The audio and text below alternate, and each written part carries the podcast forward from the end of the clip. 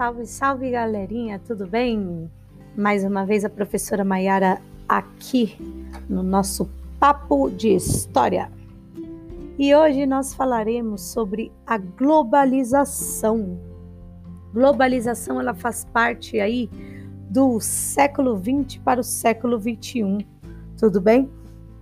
Onde marca aí mudanças e grandes transformações para vários países do mundo.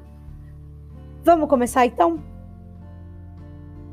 Bom, gente, então assim, começando aí, é...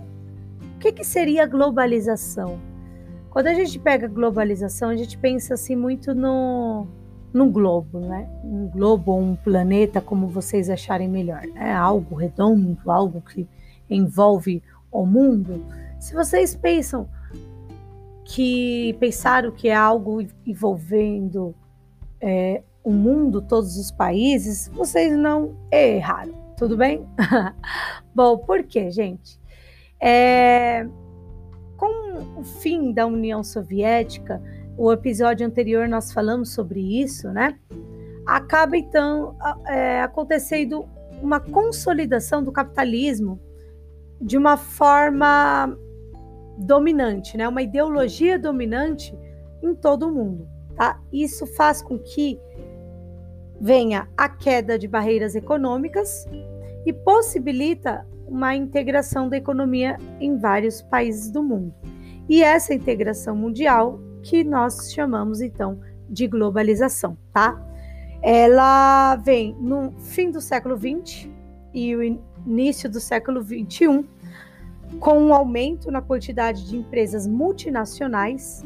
O que, que seriam essas empresas multinacionais? Acredito que vocês já devem ter ouvido, por exemplo, uh, algumas empresas famosas de telemarketing, por exemplo, a Atento, né, um grande exemplo, entre outras empresas, que seriam empresas que realizam atividade dela, delas em vários países, não só em um país.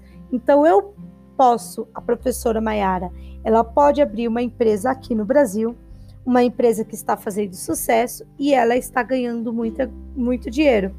Ela vai lá e resolve então investir e levar a empresa dela para outros países.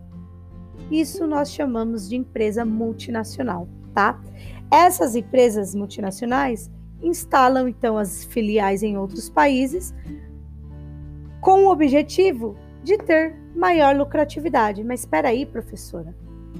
É óbvio, se uma pessoa quer é, levar a empresa para qualquer lugar, é para ter lucro. Sim, mas por que levar para outro país acaba dando mais lucro do que o seu próprio país? Alguém poderia imaginar? Bom, a gente pode ir continuando então assim. Por meio de isenção de postos, né? A utilização de mão de obra mais barata, né? Que dá a de seu país de origem. Acaba dando lucro.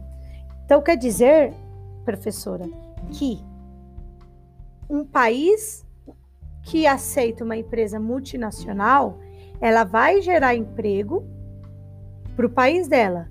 Porém, essas pessoas que trabalhariam nessa empresa multinacional ela não vai ter uma, um, um salário digno, sim, a mão de obra é mais barata. Ela acaba sendo mais barata. É por isso que hoje as redes terceirizadas, né, que são grandes, geralmente é, é o salário mínimo, né? Ou melhor, as de telemarketing também. Qualquer empresa multinacional. É muito difícil vocês encontrarem um salário né, que seja acima do mínimo. Dois salários aí, alguém ganhar dois salários pelo menos no início da carreira, tudo bem? É, então, torna mais fácil para que a empresa da Maiara, levando para outros países, tenha aí uma, um lucro bem maior, por conta da mão de obra mais barata, tá? E aí a globalização, ela não é só isso daí. Né? Eu queria que vocês entendessem que não é só a empresa.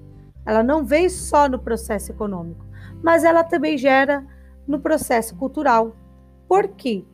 A gente pode ver, perceber que com esse desenvolvimento dos meios de transporte, dos meios de comunicação, pessoas de diferentes lugares, ela vai ter contato umas com as outras, um contato mais intenso do que a gente vê em história mais antiga dos povos nômades e da, da, dos portugueses chegando no Brasil e etc. É um pouco diferente, o, contato ele é mais intenso, a troca de informação ele é mais rápido. O que a gente levava, o que os portugueses levavam meses para chegar, atravessar de Portugal para o Brasil, hoje a gente pode fazer em horas através de um meio de transporte chamado avião, né? Um meio de comunicação que se eu quisesse falar com um parente meu que estivesse na Europa, levaria meses para chegar minha carta. Hoje a gente tem uma o Zap Zap, a nossa querida, a nossa querida internet, e isso facilita muito, né, a troca de informação. Eu consigo enviar uma mensagem para uma pessoa que esteja no Japão e ela receber na mesma hora sem atraso nem de três segundos, digamos assim, tá? Um exemplo que a gente pode dizer mesmo disso, como eu estou citando, é a internet, né? O, o, os computadores, por conta desses acordos, né? É, e protocolos que as entidades privadas de área de tele, tele, desculpa, telecomunicação fizeram, facilita para gente, tá? Então, não, o que, que seria é, as empresas privadas de telecomunicação? Aqui no Brasil a gente fala, por exemplo, da Vivo, né? Mas cada país ela vai ter a sua empresa e todas essas empresas de cada país eles vão entrar em um acordo e que facilita então o acesso à internet para todos. Claro, professora, você, quando você fala para todos, assim, não é, gen é, generalizando, né, professora? Porque a gente sabe que tem muita gente que nem computador tem. Sim, né? Aqui no Brasil a gente sabe das crises, mas é um modo de dizer que, né, foi espalhado para outros lugares, tudo bem, do, do, do, do mundo, tudo bem? Uh, por conta dessa internet, por conta desses acordos, faz com que o fluxo de ideias e até mesmo de informações venha parecer, mesmo sem precedentes na história. Então é muito mais fácil. A gente sabe o que, que acontece, a gente tem hoje uma oportunidade. Se eu consigo uma oportunidade de trabalhar fora em outro país, de repente eu posso conseguir através de uma entrevista própria por internet, sem precisar sair do país eu já posso arrumar um emprego. Né? A gente tem essa facilidade e isso faz parte da globalização. É importante a gente dizer que o meio de comunicação, ela lógico que ela não é uma coisa é, tão nova assim. A comunicação nova que a gente cita é a questão da comunicação de internet. Mas a gente já teve as comunicações antes. Por exemplo, em 1945 surge o telefone, né? Um telefone fixo. 46 vem a televisão. Era um meio de comunicação também que ajuda as pessoas. Vale ressaltar que, assim, vocês devem ter percebido que a professora falou antes da televisão do que a rádio. Sim, a rádio ela tem vem primeiro, né? Só que a televisão ela é, foi o um meio de comunicação na metade do século XX, em 46, como um, um aparelho de escala comercial. O rádio, é, ele, apesar de ter sido inventado antes, não era todo mundo que podia, não, não estava na casa de todos, não era todos que poderiam ter uma um, um rádio, tudo bem? No ano de 47, a gente pode falar do fax. Talvez vocês nem vão saber o que é um fax, né? Fax ele foi é, inventado nos Estados Unidos e a, a ideia dele era o quê? Era uma forma de impressora, digamos assim. Enquanto eu ligaria para alguém, ah, eu vou ligar para o Joãozinho, eu coloco um documento meu no meu fax aqui da minha casa e ele está em ligação comigo, longa distância, ele abre o fax dele e este documento faz tipo uma cópia e sai de lá. É claro que o fax ele vai sair é, um pouco, né, de linha, ele sai de linha, quer dizer, porque hoje a gente nós, nós temos a impressora, que ficou muito mais fácil, certo? Mas aí 50, volto a falar um pouco do rádio. Ele existe antes da, da televisão, bem no início do século XX, mas demora muitos anos para chegar na casa das pessoas. Tudo bem? A gente também pode falar do telefone celular em 55. Peraí, professora, telefone celular já existiu em 55? Em 55, eles desenvolveram um telefone móvel sim. Porém, esse telefone móvel ele alcançava apenas 30 quilômetros, tá, gente? Estes aparelhos eles chegavam a pesar 40 quilos e só servia para fazer ligação, mais nada. no ano de 1980, na década de 80, surge um que talvez os pais de vocês tenham conhecido, que era o paper, também que a gente chamava de pager, também que a gente chamava de bip. Né? Esse bip era uma forma de celular, porém é, mais barato. Não fazia ligação, era diferente. Ele servia ainda apenas só para enviar SMS, digamos assim. E esses SMS são as mensagens curtas, bem curtas mesmo, mensagens bem pequenininha. Por conta dessas mensagens pequenas que surgem aquelas coisas, aquelas palavras abreviadas que nós utilizamos até hoje. Por exemplo, você a gente escreve VC, né? E assim vai. Tudo bem? Ainda nessa década de 80 a gente pode falar do computador, né? Vem a, a era dos computadores. Porém, podemos também citar que na verdade os computadores podem existir há séculos. Mas como, professora, se o computador ele é, é precisa de uma internet, o computador ele precisa da eletricidade, como ele pode existir há séculos se a eletricidade não existe tanto tempo assim também? Bom, eu falo para vocês que acontece que esses computadores antigos, eles eram mecânicos, tá? Eles não eram digitais. Você podia, por exemplo, fazer conta em uma calculadora, como um computador de, de Blaise Pascal, que ele viveu entre 1623 a 1662. É, esse cara, ele faz então uma forma de calculadora dele lá. Isso a gente pode chamar sim, de computador, né? Ele deixa de ser mecânico e é formado com que te, parecido com o que temos hoje na década de 80, tá? Quando ele fica popular, ele é usado em escritórios, apenas porque é, os escritórios teriam mais condições de pagar, era algo caro na década de 80, tá? Esses computadores também, o processamento e armazenamento deles eram bem menores. Por exemplo, eram salvos nos disquetes. Talvez alguém aqui já deve ter ouvido falar do disquete. E o disquete, a gente pode citar que era tão complicado que, por exemplo, uma música a gente tinha que dividir em dois disquetes. Um exemplo, né? Era ruim, né? Então, a evolução da internet, dos computadores, favorece muito, tá? Quando chega em 1990, a internet ela vai é, se difundir, vai ficar mais popular, tudo bem? E vai expandir para todo lado do mundo.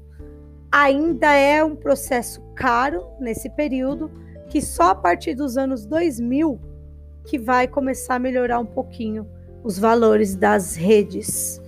E aí a gente consegue aí ter a ideia do que nós temos hoje. Vocês conseguem imaginar um mundo sem rede social online, por exemplo? Né? Então, essa é uma evolução dos meios de comunicação e isso faz parte da globalização. O, outra coisa que a gente pode falar da globalização, além né, dos aparelhos celulares, dos computadores e da internet, a gente pode falar também das viagens. Professora, mas você já falou da viagem. Não importa. A gente pode dizer porque através da internet a gente consegue já comprar uma passagem de avião, por exemplo, e viajar. Através da internet a gente consegue olhar fotos de um local que a gente possa pensar numa viagem e conhecer as culturas locais. Então essa característica, ela fica evidente que a globalização é a presença das marcas mundiais, tá?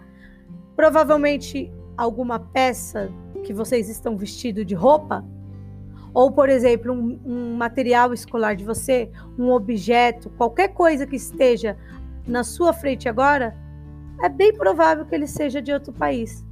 Vocês podem até verificar aí, né, a, o que esteja com vocês e tentar descobrir de onde vem.